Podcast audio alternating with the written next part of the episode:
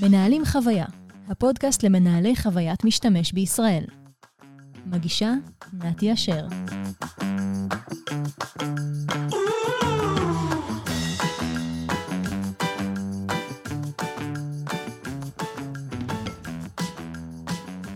שלום לכולם, ברוכים הבאים והבאות למנהלים חוויה, הפודקאסט למנהלי עיצוב בחוויית משתמש בישראל.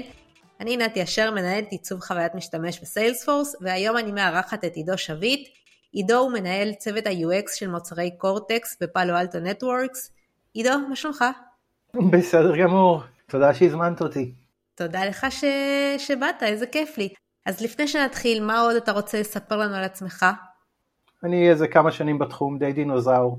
התחלתי כי בכלל התואר שלי מעצב פנים מ-HIT, שאז עוד קראו לזה המרכז הטכנולוגי חולון, לקח זמן עד שהתחילו לקרוא לזה HIT, ו- והתגלגלתי, עשיתי, אמ, עשיתי בזמנו, היה לי סטודיו שעשה מולטימדיה, אנימציות, מזה עברנו לאפיון אה, של אה, מוצרי מולטימדיה, מזה עברנו לאפיון של אה, תוכנות. התגלגלתי, הייתי קצת שמה, אחרי זה קצת בסטארט-אפ, אחרי זה בסטארט-אפ אחר, סטודיו משלי, עוד סטארט-אפ, שותף בסטודיו, עוד סטארט-אפ ועכשיו בפאלו אלטו. איבדתי כבר את הספירה של הסטארט-אפים. בוא נגיד ששלושה מהם אה, נרכשו. לא רע, לא רע, סטטיסטיקה ממש טובה אפילו. כן, אני מסכים, אני מסכים. ונראה לי שלפחות אני, ואני מניחה גם אחרים, זוכרים אותך מכל מיני הרצאות בכנסים, אז גם שם ראינו אותך בעבר. כן, הרציתי, פה ושם, אה, זכיתי באמת לעמוד, אה, לעמוד על כמה וכמה במות, בעיקר על במות של UXI Live של ברק. זכיתי גם להיות שותף שלו ביוניק UI איזה כמה שנים. מגניב. עידו ואני שקלנו לדבר קצת בהתחלה על כל מיני נושאים רלוונטיים למנהלים ולתעשייה, ובסוף החלטנו שיהיה לנו קצת יותר כיף אולי להתכסח על השאלה הנצחית שלדעתי נשאלה מיליון פעמים, אבל לא בטוח שאי פעם שמעתי אותה מהזווית של המנהלים. אה, והשאלה היא כמובן, האם כדאי לנו להחזיק אה, בצוות אנשי UX ו-UI בנפרד, או שכדאי ללכת אה, לכיוון של product designers. אין ספק שהרוב המכריע כרגע של התעשייה הולך לכיוון של גיוס של product designers, כלומר generalists כאלה שעושים גם UX וגם UI, אלו לפחות רוב המודעות שאנחנו רואים בלינקדין. ואני מבינה שבצוות שלך אתה מעדיף לגייס מאפיינים ומעצבים בנפרד. למה באמת? אני לא חושב שלשאלה הזאת, האם עדיף אה, מעצב UI או מעצב UX או, או איזשהו יוניקורן כזה, אני לא חושב שיש פה איזושהי תשובה, אה, תשובה רחבה, אני חושב שזה מאוד תלוי בהרבה מאוד גורמים. כלומר, אה, אני רוצה דווקא שנייה אחת להתייחס לתקופה שבו ניהלתי סטודיו של UX, שנותן, שנותן תוצרים, מגוון של תוצרים, החל מאתר brand או אתר מידע או משהו שהמורכבות שלו היא יחסית פשוטה וה, והתהליך בו הוא יחסית ברור, דרך אפליקציות לטלפון שיש להם איזשהו scope נורא נורא צר, אוקיי? הם יודעים לתת מספר שירותים, האפליקציות יודעות לתת מספר שירותים, שיחסית מאוד קל לעכל אותם. מהצד השני לגמרי, יש פרויקטים שאתה עובד מול מערכות מאוד מאוד מורכבות, עם uh, כמויות של נתונים גדולות, עם תהליכי משתמש שהם לא, לא נתפסים לא אחרי יום ולא אחרי יומיים. מערכות, מערכות מומחה למיניהם, שבאופן טבעי יש איזשהו סף עליון לכמה ניתן לעשות אותן פשוטות או אינטואיטיביות.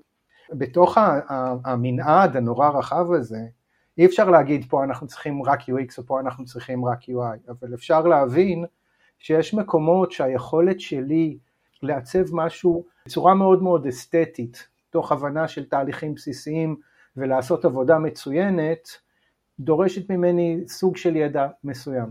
בוא נקרא לזה כרגע לצורך השיח מעצב UI. אני יודע לעשות ארכיטקטורה של העמוד, אני יודע לקבוע את המיקומים של האלמנטים בעמוד, אני יכול לחשוב על תהליך שלוקח מעמוד אחד לעמוד שני לעמוד שלישי, את יודעת מה? אולי אני קצת מבין בקונברז'ן ואני יכול להבין איך אני מסדר את העמוד כדי ליצור קונברז'ן יותר טוב או פחות טוב, אני חושב שזה, שזה הגדרה של צד אחד של הידע, הידע הכולל שנדרש, אבל אם אני הולך באה מסיילספורס. את מבינה שיש מקומות שבהם התהליך שעובר על המשתמשים הוא תהליך מאוד מאוד מורכב של הרבה מאוד החלטות, עם הרבה מאוד מידע מול העיניים, שיש הרבה מאוד אחריות בלהבין איפה אנחנו ב-80% ואיפה אנחנו ב-20%, ואנחנו תומכים במנהל פרויקט שהרמה הטכנית וההבנה שלו של המוצר נמצאים במקום מאוד עמוק, ומן הסתם אנחנו צריכים סט יכולות קצת אחר מאשר סידור מאוד אסתטי של האלמנטים על העמוד. אולי במקרה הזה אני אפילו אה, אעצבן כמה אנשים ואגיד שהסידור הנכון של האלמנטים בעמוד הוא משני לסידור של העמודים והסידור של העמידים הוא משני להבנה של תהליכים מורכבים של החלטה אחרי החלטה אחרי החלטה ואיך אני אה, מקטין את כמות המידע שאני נותן למשתמש שלי, אני חושב שזה דורש סקילסט אחר. יש כמה מאיתנו שיודעים לעשות הכל, אני לא כזה.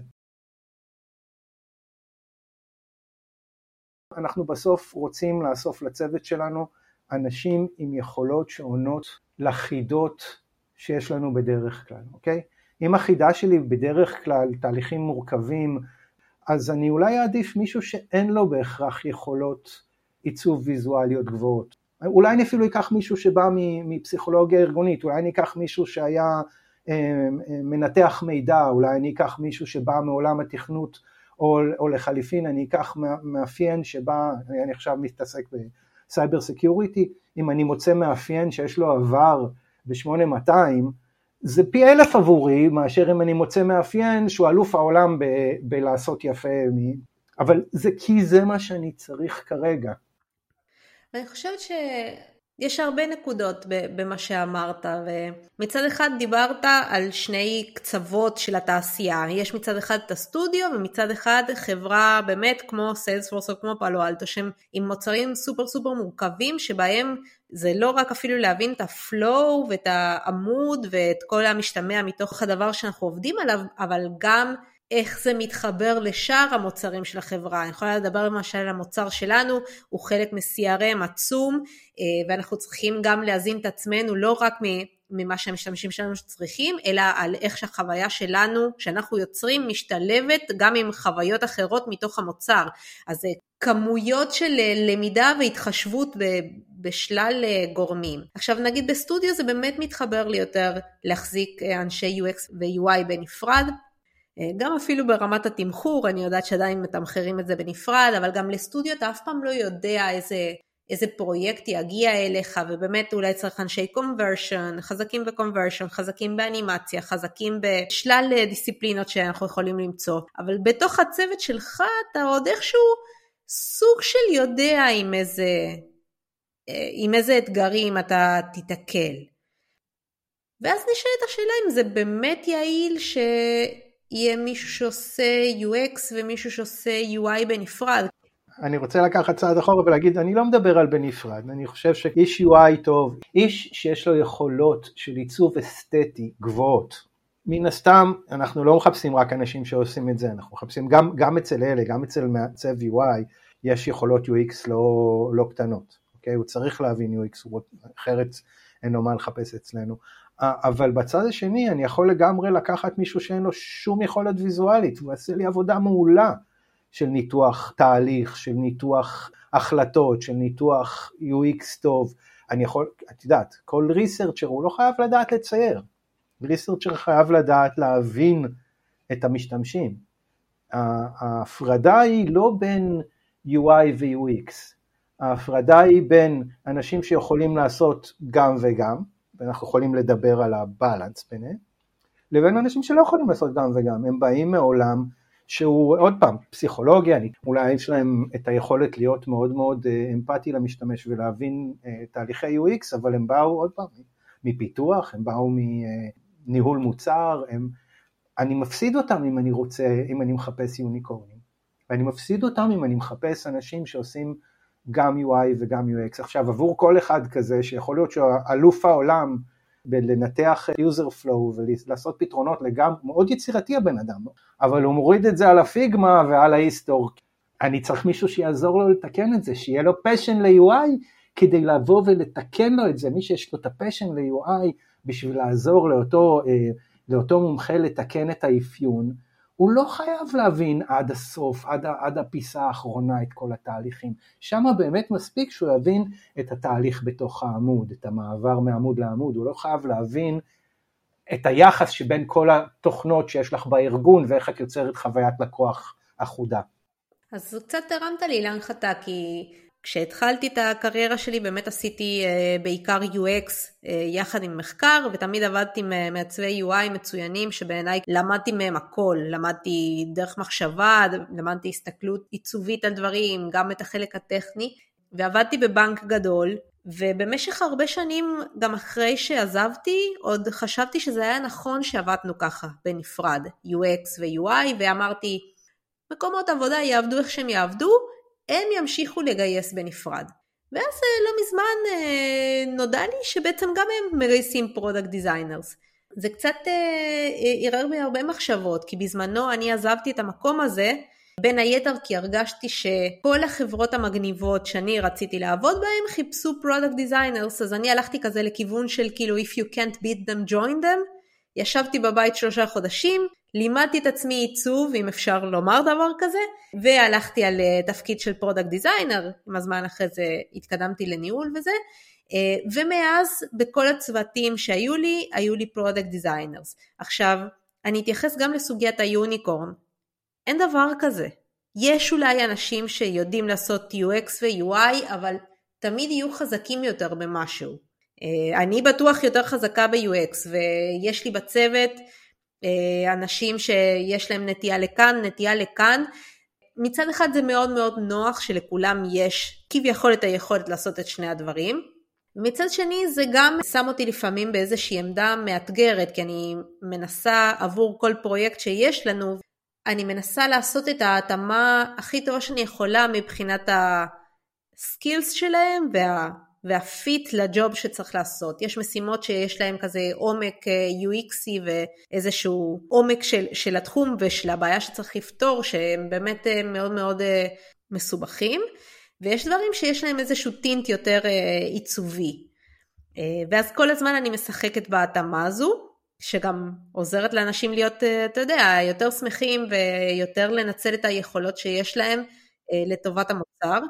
אבל עדיין לא עלה בדעתי בעצם לחזור חזרה לה, להפרדה הזו, כי לפחות uh, אצלנו כולם הם product designers בצוותים, אבל כן יש לנו אנשים שמומחים ב-UI, מומחים ב-research, מומחים ב-accessibility, מומחים ב-design system, ואנחנו נעזרים uh, בכל הגורמים האלו. עכשיו אלו מן הסתם לוקסוס של חברה גדולה, ואז נשאלת השאלה, כשמדובר בחברה יותר קטנה, שיש לה אולי צוות של שלוש, ארבע, חמש עד עשרה, או סטארט-אפ שיש בן אדם אחד או שניים, לאיזה כיוון הם צריכים ללכת. תראי, אני חושב שבגדול השוק, בכל מקום של סטארט-אפ קטן, בכל מקום שהצוות הוא קטן, אה, באופן טבעי יבחרו ב-product designer. אין להם מה להביא אה, מאפיין שכל מה שהוא יודע לעשות זה את הניתוח ואת האפיון, והם בסוף מישהו צריך גם אה, להוציא, להוציא לאור את, ה, את הדבר הזה. אז כמו שאמרתי בהתחלה, זה באמת מאוד מאוד תלוי מה, מה הקונטקסט שלך ומה המוצר שלך. יש מוצר, את יודעת מה, אני אפילו אחזור בי במה שאמרתי. יש מעט מוצרים שהסטארט-אפים שלהם ממש לא אכפת להם, אכפת להם מחוויית המשתמש, לא אכפת להם בהכרח מה-look and feel. הם רוצים מגניב, אבל הם יכול להיות שהם ייקחו על הסרגל הזה שבין אמן מוחלט למהנדס מוחלט, הם ייקחו מישהו שהוא מהאמצע ימינה לכיוון המהנדס. לעומת זאת, בדרך כלל זה יהיה B2C במערכות מורכבות. אם אנחנו מדברים על B2B, גם במערכות מורכבות, אבל B2B, סביר להניח שהמעצב הראשון בסטארט-אפ יהיה עמוק לתוך השמאלה, לתוך הצד של האמן ולא לצד של המהנדס. יש, אני חושב שככל שהזמן עובר יש עוד איזשהו מנוף מאוד מעניין. יותר ויותר חברות ויותר ויותר מנהלי מוצר מבינים שחוויית משתמש הוא, הוא מבדל. ויותר ויותר מנהלי מוצר ויותר ויותר צוותים בחברות מאמינים שהם יודעים ומבינים חוויית משתמש היטב, אבל הם לא יודעים לצייר יפה. ולכן הם מחפשים product design, כי חסר להם ה-better half בנושא הזה של, של design. כן? ומישהו שהוא יכול uh, לעבוד איתם ויהיה מספיק חכם בשביל להבין את התהליכים שמתארים לו, וידע איך לתרגם את זה לרצף ממשקים שעושה, ש, שנותן חוויה טובה. אבל אני, אני רוצה פה להדגיש שעבורי לפחות, ו, ואני מניח שיש אנשים שמאוד לא יקבלו את זה, חוויית משתמש כוללת ממשק. אבל אולי חוויית המשתמש היותר טובה היא לפעמים כשאין ממשק. אולי חוויית המשתמש היותר טובה היא לפעמים כשדברים מורכבים. אולי חוויית המשתמש הנכונה היא לאו דווקא חוויית המשתמש היפה. אני חס וחלילה לא עושה את ההפרדה הזאת ואומר UI צד אחד UX צד שני, לגמרי אנשי UI הם לא מעצבי ברנד, הם אנשי UX, הם אמורים להבין אה, מה המשתמש מחפש, מה המשתמש רוצה, מה הכאבים שלו מול הממשק, וכן, הם חייבים להבין גם במידה מסוימת קונברג'ן, ואנשי UI חייבים להבין במידה מסוימת מיקרו-קופי, גם בחברות גדולות, גם, גם, בצוותים, גם בצוותים שלנו, הם צריכים, להבין, הם צריכים להבין במידה מסוימת מחקר, אבל האחריות שלהם היא איפה שאחרים לא יכולים בשום פנים ואופן לעשות את העבודה שלהם, וזה לעשות את המוצר מגניב. אין מישהו שלא רוצה את המוצר שלו מגניב. עכשיו product designers אמורים להבין, אמורים להבין את שני הכיוונים.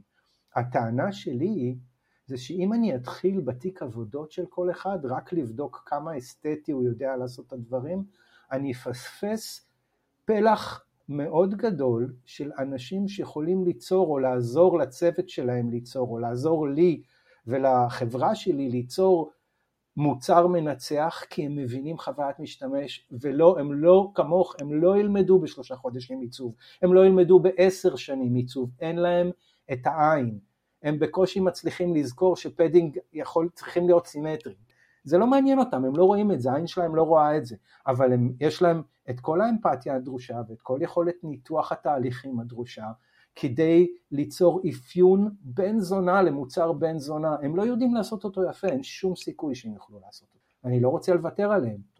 השינוי השני עם הזמן שקרה זה שיש לי design system. הוא לא סתם שינוי, הוא, הוא Game Changer.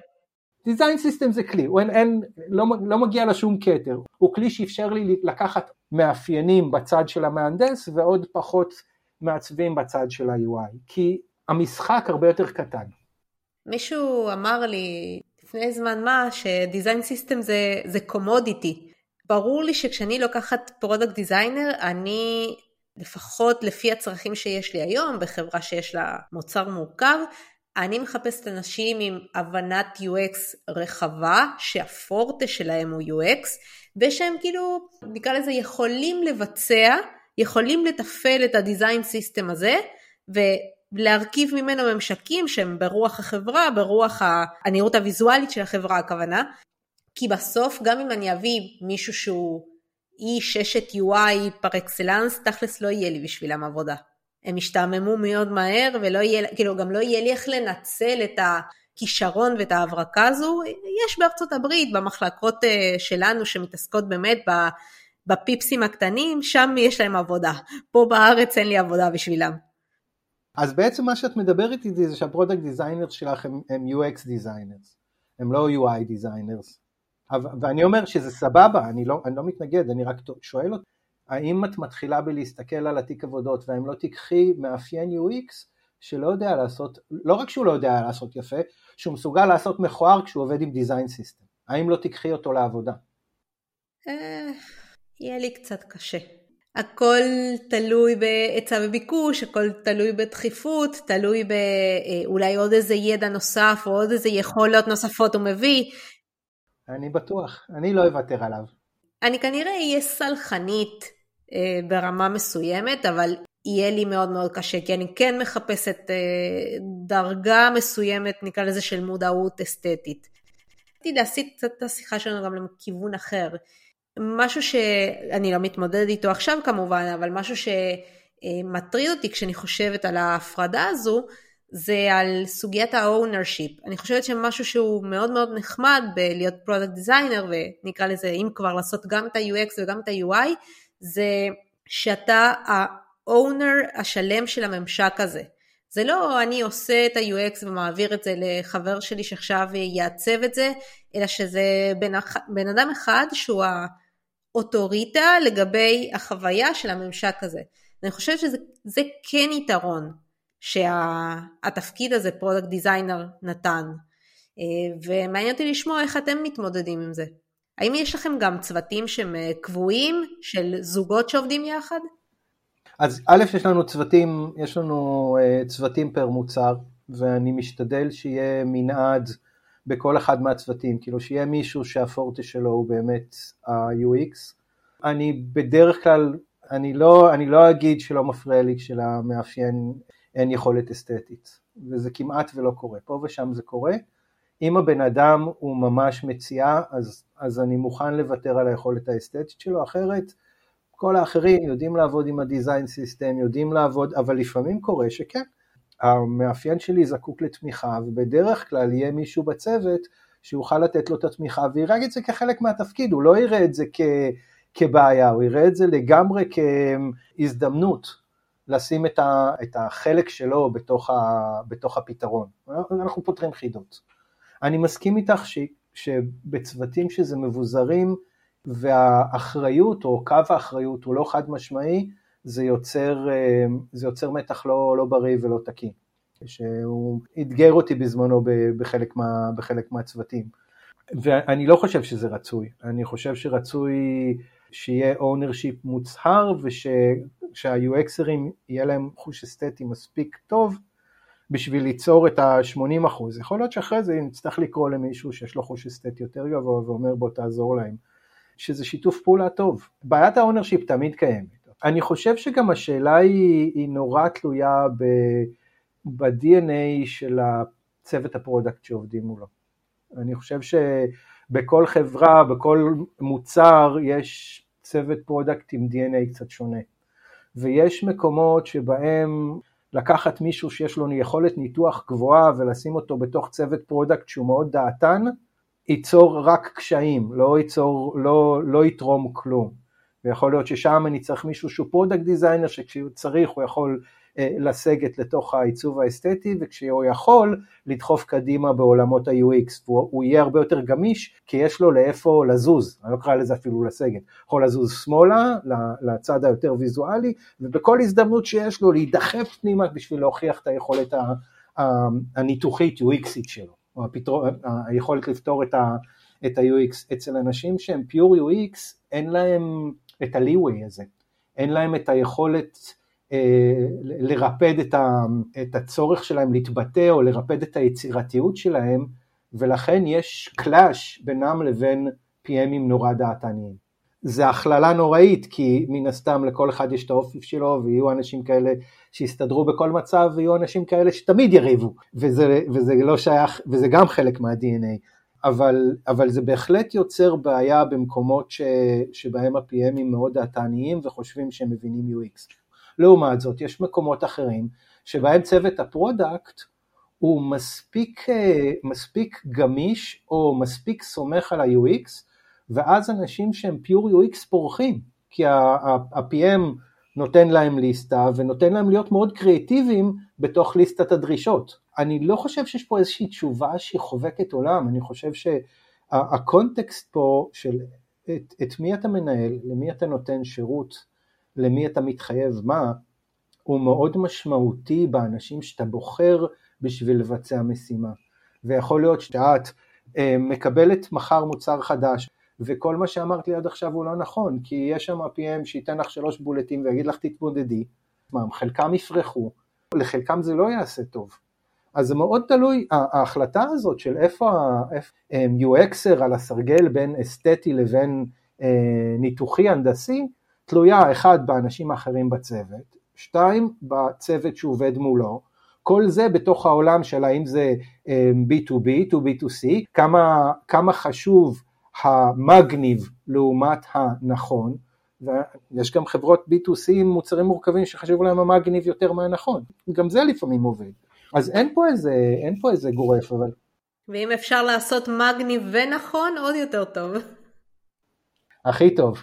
אבל, אז אני לא חושב שיש תשובה, מה שחשוב לי להדגיש זה לא UI מול UX, מה שחשוב לי להדגיש שיש המון המון מאפיינים טובים, מאפייני, מאפייני UX מעולים, שיכולת האסתטית שלהם היא לא on par לציפיות האסתטיות מה-deliverables של הצוות UX.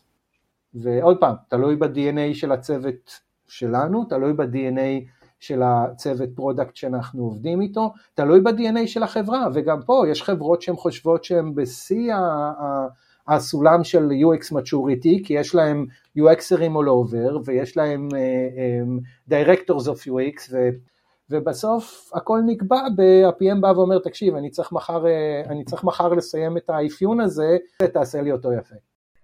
זה ממש מדהים עד כמה ה-UX maturity של חברה הוא מתעתע.